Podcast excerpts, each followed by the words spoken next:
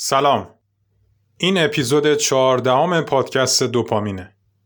امروز درباره سومین گام متقاعدسازی صحبت می‌کنیم. جایی که یاد می‌گیریم چطوری سود و ارزش کالامون رو برای مشتری نمایش بدیم. گام سوم متقاعدسازی نمایش درست دستاورد مشتری. به دوپامین خوش آمدید.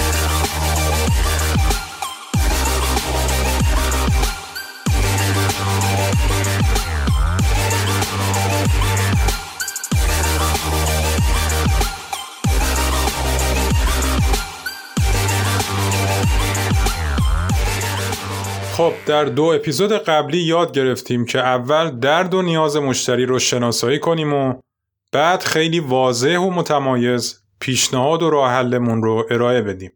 حالا نوبت این رسیده که در گام سوم متقاعدسازی بریم سراغ این که به مشتری نشون بدیم اگر کالا یا خدمات ما رو انتخاب کنی چی گیرت میاد. حواسمون باشه که مهم نیست که چه چیزی رو ارائه میدیم بلکه مهم اینه که مردم چه چیزی از کالا یا خدمات ما رو باور دارن.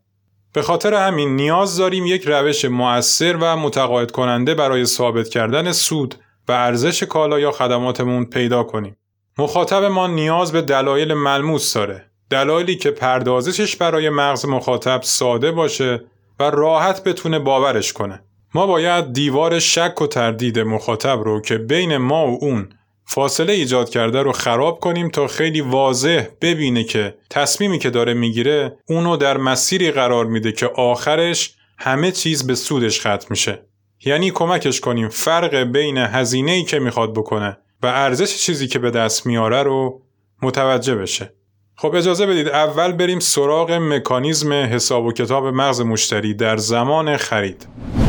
دانشمندان علوم اعصاب فعال در حوزه اقتصاد آزمایشاتی انجام دادن تا ببینن مغز ما در زمان خرید چجوری چرت که میندازه و برای تصمیم گیری های ما حساب و کتاب می‌کنه. اونا به چند نفر مقدار قابل توجهی پول دادن و در حالی که متصل به دستگاه امارای بودند ازشون خواسته شد بین کالاهایی که بهشون تو مانیتور نشون داده میشه انتخاب کنن و بودجه خریدشون رو مصرف کنن.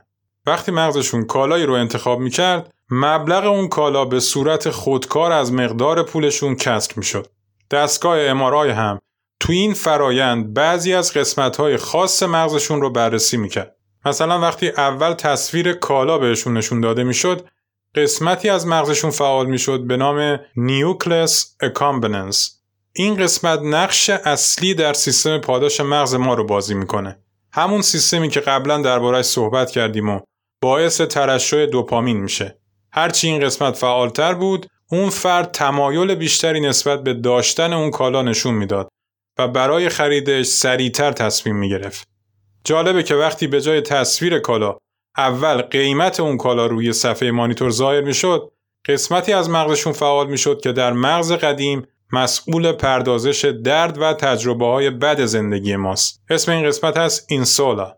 فعال شدن این قسمت نشون میده که وقتی بحث قیمت میاد وسط بخشهایی از مغز ما فعال میشه که هم نیاز به منابع شناختی بیشتر داره همین که حس خوبی در مخاطب ایجاد نمی‌کنه. نتایجی که از این تحقیقات به دست میاد می‌تونه بازاریابان رو در پیشبینی تصمیمات مشتری در زمان خرید کمک کنه. نکته بعدی اینه که این تحقیق به ما نشون میده مشتری همیشه در زمان خرید بین دوراهی درد پرداخت کردن و لذت به دست آوردن گیر می‌کنه و وظیفه ماست که بهش ثابت کنیم که لذتی که از خرید کالای ما نصیبش میشه خیلی بیشتر از چیزی هست که هزینه می‌کنه. نتیجه بعدی که از این تحقیق نصیبمون میشه اینه که وقتی میخواییم چرخه ویزیتمون رو تعریف کنیم حواسمون باشه که صحبت کردن درباره قیمت رو در کجای پروسه مذاکرمون قرار بدیم. مثلا اگر ما فروشنده B2C هستیم یعنی مستقیم به مصرف کننده میفروشیم اگر همون اول مذاکرمون درباره قیمت صحبت کنیم بعد درباره مزایای کالامون حرف بزنیم احتمال موفقیتمون خیلی پایینه. یا وقتی بحث فروش B2B هست جایی که ما قرار کالاهامون رو به مالکان کسب و کار بفروشیم اینکه زمان اعلام قیمت رو در کدام بخش از پروسه مذاکرمون قرار میدیم خیلی مهمه. حتما باید در آخرین گام ها درباره قیمت صحبت کنیم. فقط و فقط زمانهایی که قیمت کالامون خیلی رقابتیه و اصلی ترین نقطه قوت ماست می‌تونیم در ابتدای مذاکره دربارهشون صحبت کنیم. وگرنه انتهای مذاکره بهترین موقع برای بحث قیمت و هزینه است. چون اگر در ابتدا درباره قیمت بگیم مغز مشتری درگیر محاسبات مالی میشه و جذابیت کالا یا میل مشتری به خرید تحت شعاع ارزیابی قیمت قرار می‌گیره. پس حواسمون باشه کی درباره قیمت صحبت کنیم تا لطمه ای به ارزش کالا یا خدماتمون نزنیم. گفتیم ارزش پس اجازه بدید چند جمله ای درباره ولیو یا ارزش کالا یا خدماتمون صحبت کنیم.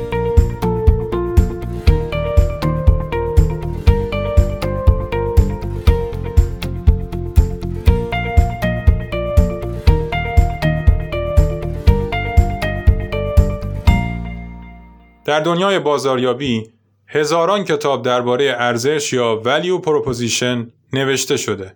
اساسا وقتی می‌خواهیم چیزی رو بفروشیم باید هدفمون این باشه که ارزش اون کالا یا خدمات رو در چشم مشتری به بالاترین میزان برسونیم. یعنی سوای قیمتمون باید تلاش کنیم که مخاطب فکر کنه با ارزشترین چیز رو قراره بخره. اینجوری سودی که قرار گیرش بیاد رو به شکل حد اکثری نشون میدیم.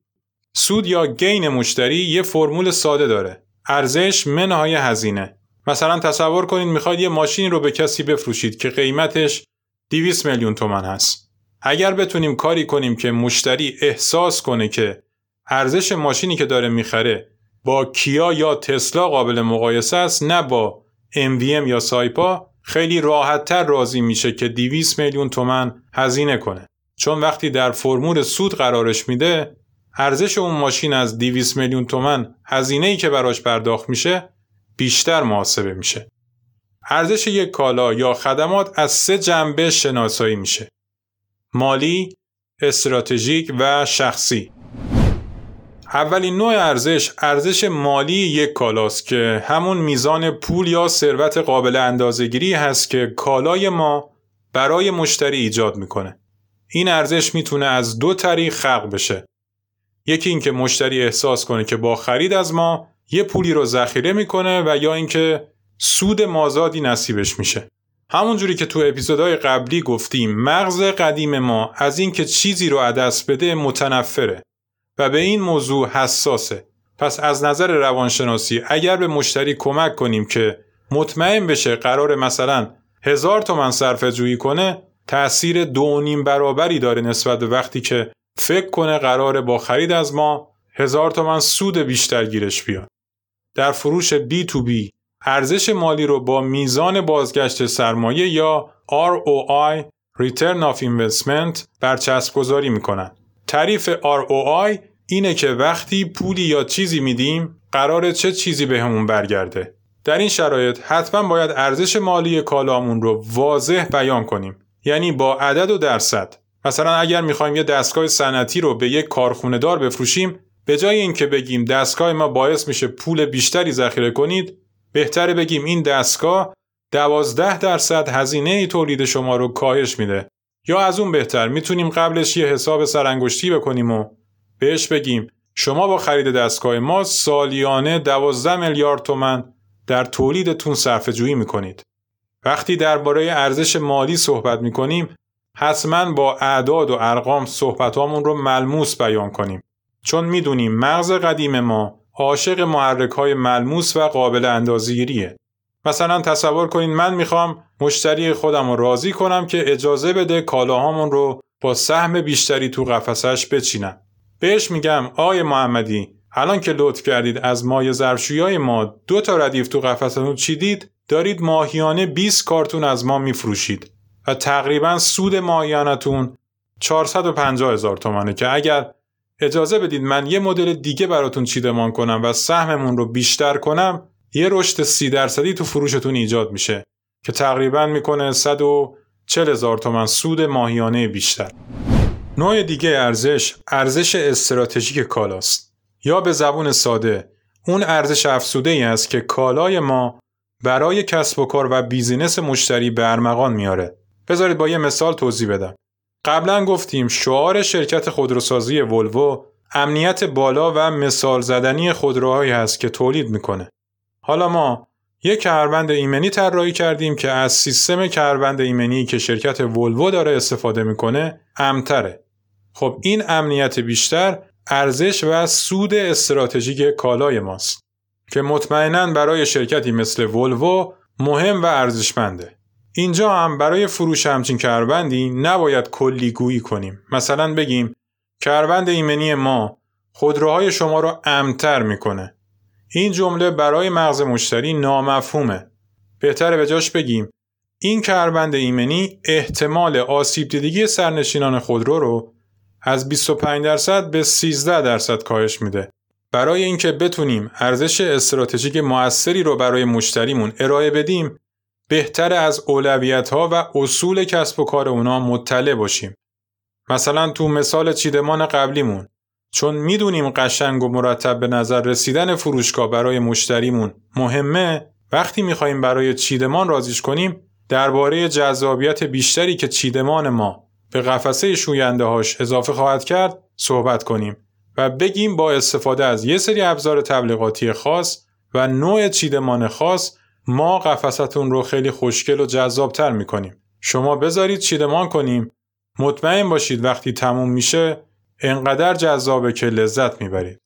اگر بخوایم مثالهای دیگه درباره ارزشهای استراتژیک بزنیم می‌تونیم بگیم ریسک کمتر در کسب و کار، کیفیت بالای کالا، تمایزی که کالای ما نسبت به بقیه برای شما ایجاد می‌کنه و تمام چیزهایی که فکر می‌کنید مشتری رو از بلا تکلیفی در میاره و احساس ریسک و خطر در کسب و کارش رو کاهش میده چون مغز قدیمش خیلی به این دوتا مسئله حساسه آخرین دسته از ارزش ها ارزش های شخصی یک کالا یا خدمات هست که مشتری از نظر روانی یا جسمی با خرید کالا یا راه حل شما تجربه می‌کنه.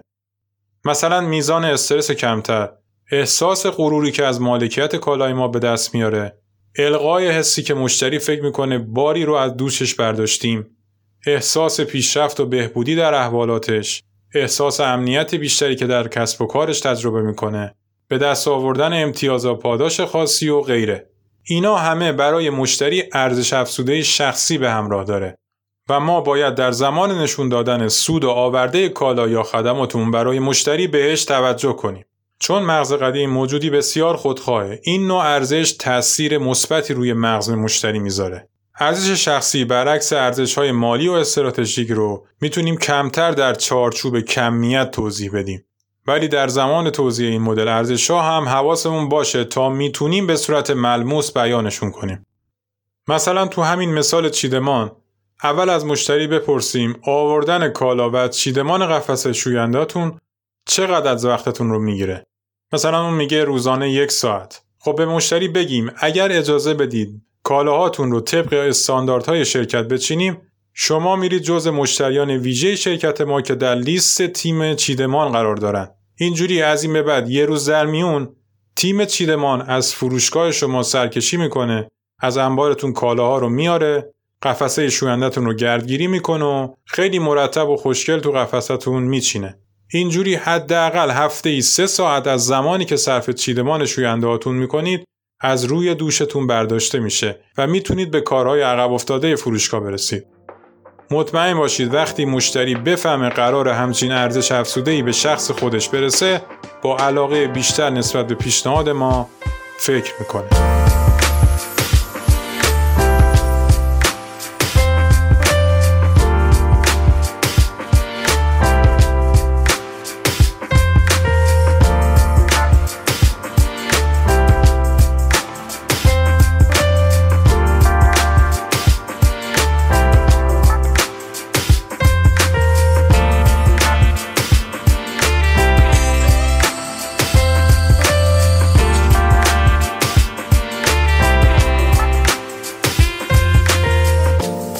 که با انواع ارزش آشنا شدیم بهتره بگیم با چه دلایلی می‌تونیم ارزش افزوده کالا یا خدماتمون رو برای مشتری ثابت کنیم.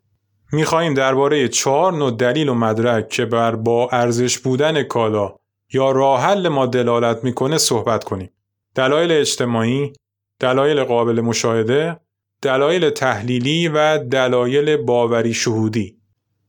اول درباره دلایل اجتماعی صحبت می‌کنیم و برای توضیح بهتر این موضوع رجوع می‌کنیم به کتاب تاثیرگذاری روانشناسی متقاعدسازی که توسط پروفسور رابرت کیالدینی نوشته شده که ایشون یک روانشناس برچسته آمریکایی که در بازاریابی دستاوردهای بزرگی داشته. رابرت کیالدینی در این کتاب درباره 6 قانون تاثیرگذاری صحبت می‌کنه که می‌خوایم در قسمت دلایل اجتماعی بهش بپردازیم. اولین قانون قانون دلیل اجتماعی هست. یعنی اینکه اکثر مردم سعی می‌کنن طوری رفتار کنن که خودشون رو با رفتارهای دیگران همسو کنن. همون خواهی نشوی رسوا هم رنگ جماعت شوی خودمونه.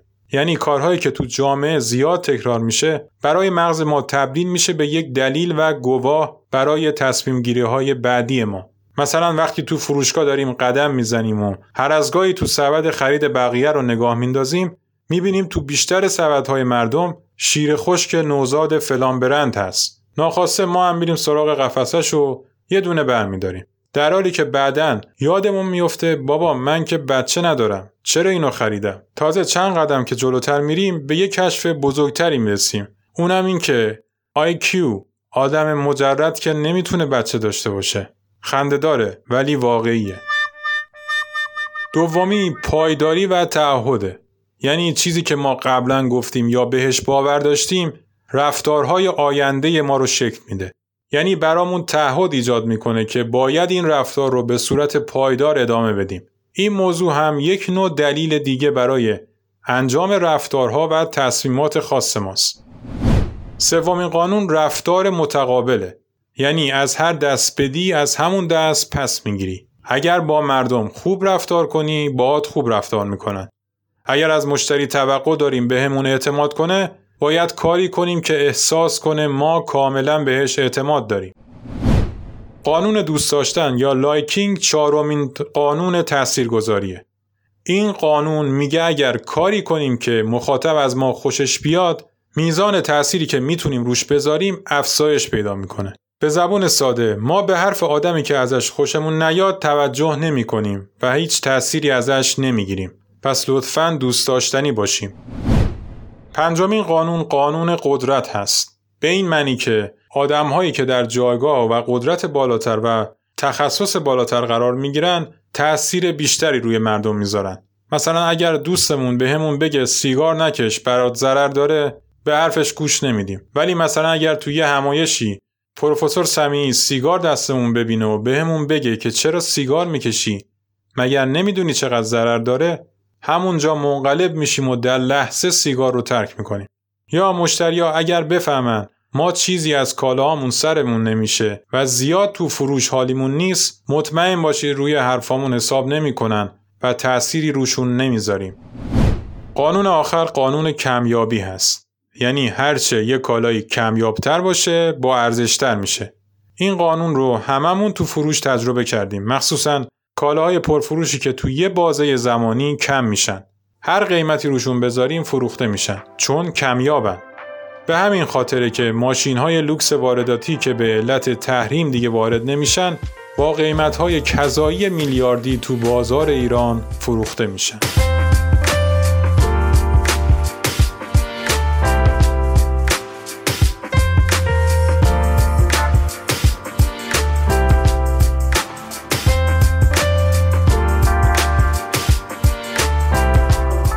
یکی از دلایلی که می‌تونه به ما کمک کنه تا ارزش کالا یا خدماتمون رو به خوبی نشون بدیم قانون اول یعنی قانون دلیل یا گواه اجتماعی هست که می‌تونیم برای بزرگنمایی ارزش کالامون استفاده کنیم. دیدید تو این سریال های تنز وقتی شخصیت ها یه جمله بامزه میگن پس زمینه صدای خنده پخش میشه. این یعنی استفاده از همین قانون. یعنی ما میخندیم تو هم بخند و ما هم همراهیشون می‌کنیم و قش قش میخندیم What's wapa?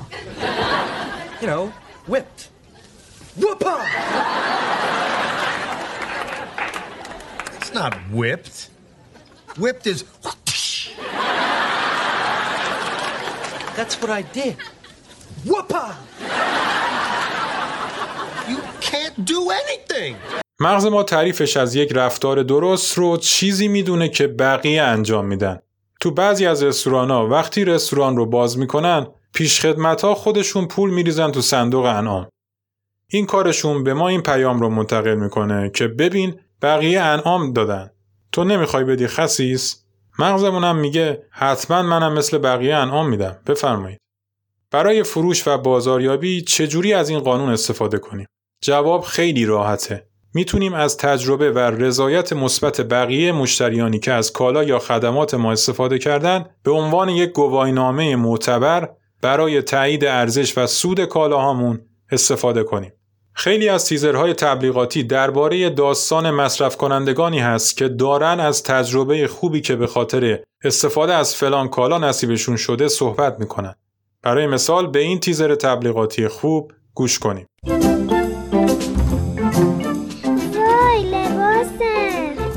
نترس مامان نوش می‌کنه. مامان خراب میشه. نه با تاج پودر مخصوص من تمیزش می‌کنه و مراقبشه. تاج جدید با لکه برای بالا و محافظت از پارچه ها برای لباس هایی مثل روز اول. حتی پس از بارها شستشو بستنی من مثل اولش میشه. پاکیزگی و محافظت با تاج و رنگین تاج جدید. دلیل دومی که دربارش گفتیم دلایل قابل مشاهده و قابل فهمه. برای توضیح بهتر برگردیم به اپیزودهای قبلی اونجایی که درباره پیتزا دومینو صحبت می‌کردیم. شعار این رستوران چی بود؟ این بود که می‌گفت اگر زیر سی دقیقه پیتزاتون به دستتون نرسید غذاتون مجانیه. جمله غذاتون مجانیه یه نمایش قدرتمند از ارزش و مزایای خرید از پیتزا دومینوس که میگه مطمئن باشید ما غذا رو سر موقع به دستتون میرسونیم. وقتی می‌خوایم یک دلیل قابل مشاهده و قابل فهم ارائه کنیم می‌تونیم از یک دمو یا نمایش تصویری قوی از ارزش و سود کالاهامون استفاده کنیم و طی چند گام منطقی ادعامون رو برای مشتری یا مخاطب ثابت کنیم. مخاطب باید ببینه و باور کنه که چه چیزی قرار گیرش بیاد. سعی کنیم تا حد ممکن از تصاویر و ویدیو برای تأثیر بر کانال مدیداری مخاطب استفاده کنیم. برای مثال دوباره برگردیم به مثال چیدمان خودمون. وقتی می‌خواهیم ارزش جذابیت بیشتر قفسه رو برای مشتری ثابت کنیم بهتر عکس قبل و بعد نمونه چیدمانهای خوبمون از فروشگاه های دیگر رو بهش نشون بدیم تا به صورت واضح ببینه وقتی میگیم جذابیت بیشتر یعنی چی؟ نوع دیگه از دلیل و سند برای اثبات ارزش افزوده کالا یا خدماتمون دلایل تحلیلی یا آماریه. یعنی اینکه با داده ها و اعداد بتونیم صلاحیت خودمون رو ثابت کنیم. همیشه در مذاکره فروش یک نوع بدبینی نسبت به فروشنده ها وجود داره که دلایل تحلیلی خیلی خوب می‌تونن این بدبینی مشتریان مشکوک رو از بین ببرن. البته نه به اندازه دلایل اجتماعی ولی می‌تونن خیلی کمک کنن. برای توضیح بهتر دوباره از مثال خودمون استفاده می‌کنیم. قبلا برای راضی کردن مشتری برای چیدمان کالامون بهش گفته بودیم که اگر بذارید کالامون رو با سهم بیشتر بچینیم 30 درصد سود بیشتر که تقریبا 140 هزار تومن بود گیرش میاد. اگر بخوایم با یک دلیل تحلیلی این موضوع رو برای ثابت کنیم باید اینجوری بهش بگیم. خب الان که ما اینجا چیدمان نداریم شما مایانه 20 کارتون از این مایع ظرفشویی ما می‌خرید که روی هر بطریش 1500 تومن سود می‌کنید و روی 20 کارتون 15 عددی می‌کنه ماهیانه 345 هزار تومن سود. حالا اگر طبق استاندارد شرکت چیدمان بشه طبق تجربه ای که داریم 30 درصد رشد فروش ایجاد می‌کنه که می‌کنه 6 کارتون فروش بیشتر در هر ماه. خب اگر روی هر بطری 1500 تومن سود کنید 6 کارتون 15 عددی میشه 135 هزار تومن سود بیشتر که نصیب شما میشه و اگر در ماه حساب کنیم مجموعاً 585 هزار تومن سود از فروش مایه های ظرفشویی ما گیر شما میاد. دقت کنید به خوبی براش حساب کردیم که منظورمون از 30 درصد فروش بیشتر و سود بیشتر یعنی چی؟ تو موقعیت های فروشی که ما بیشتر باهاش سر و کار داریم باید حواسمون به این باشه که پروسه حساب و کتاب و تحلیل ما زیاد پیچیده از آب در نیاد چون همون جوری که قبلا یاد گرفتیم مغز مشتری دوست نداره از منابع شناختی و محاسبه‌ای خودش استفاده کنه. به همین خاطر هدفمون باید این باشه که کمیت سود و ارزش افزوده کالا یا خدماتمون رو به راحت ترین فرمول ممکن که با میزان درک محاسبی مخاطبمون همخونی داشته باشه برای مشتری اثبات کنیم. برای مثال فرمولی که برای مسئول خرید یک کارخونه بزرگ استفاده می کنیم باید خیلی متفاوت تر از فرمولی باشه که برای متقاعد کردن یک صاحب سوپرمارکت استفاده می کنیم. این موضوع را حتما در اولویت قرار بدیم تا نذاریم مغز منطقی و محاسبگر مشتری چوب لای چرخمون بذاره. آخرین نوع دلایل باوری شهودیه. یعنی اینکه بریم سراغ باور و نوع نگاه مشتری. هزار بار زمانی که خودمون ویزیت داریم می‌کنیم این جمله رو گفتیم. به من اعتماد کنید آقای اکبری مطمئن باشید به سود شماست. این همین دلیل باوریه. ولی بذارید با تشریح یک پوستر تبلیغاتی خوب از یه دفتر طلاق تو آمریکا موضوع رو بشکافیم و بهتر درکش کنیم. پوستر تصویر عقب یک ماشین لاکچری گرون قیمت رو نشون میده که روی پلاکش این جمله رو نوشته. این ماشین مال اون بود. منظور این پوستر چیه؟ اینه که این ماشین مال شوهر سابقم بود. و این ماشین خوشگل رو از دل توافق طلاقی کشیدم بیرون که این دفتر طلاق برام تنظیم کرده. شما هم اعتماد کنید. مطمئن باشید حق شما رو از شوهر ظالمتون می‌گیره. این تبلیغ مستقیم روی باور و قدرت شهود مخاطب تمرکز گذاشته. حالا چه خوب می‌شد. مثلا اگر یه هنرپیشه معروف هالیوودی که همه می‌دونن شوهرش رو طلاق داده کنار این خودرو واسطاده بود. دیگه نور و علا نور می‌شد. البته که ایشالله همیشه به شادی و عروسی. ولی چون مثال خوبی بود مجبور شدم بگم. بعدش هم همچین چیزایی برای کشورهای مشکلدار و داغونی مثل آمریکاست که خدا رو شکر این دشواری ها و بدبختی ها رو ما تو کشورمون زیاد نداریم. خلاصه مطلب اینه که توی ارائه این مدل دلایل باید به کمک یک داستان قیاس یا استفاده از یک استعاره مناسب به مشتری ثابت کنیم که می‌تونه به همون اعتماد کنه و خیالش از سودی که قرار گیرش بیاد راحت باشه و براش یه دورنمای امن و پرسود رو به تصویر بکشیم.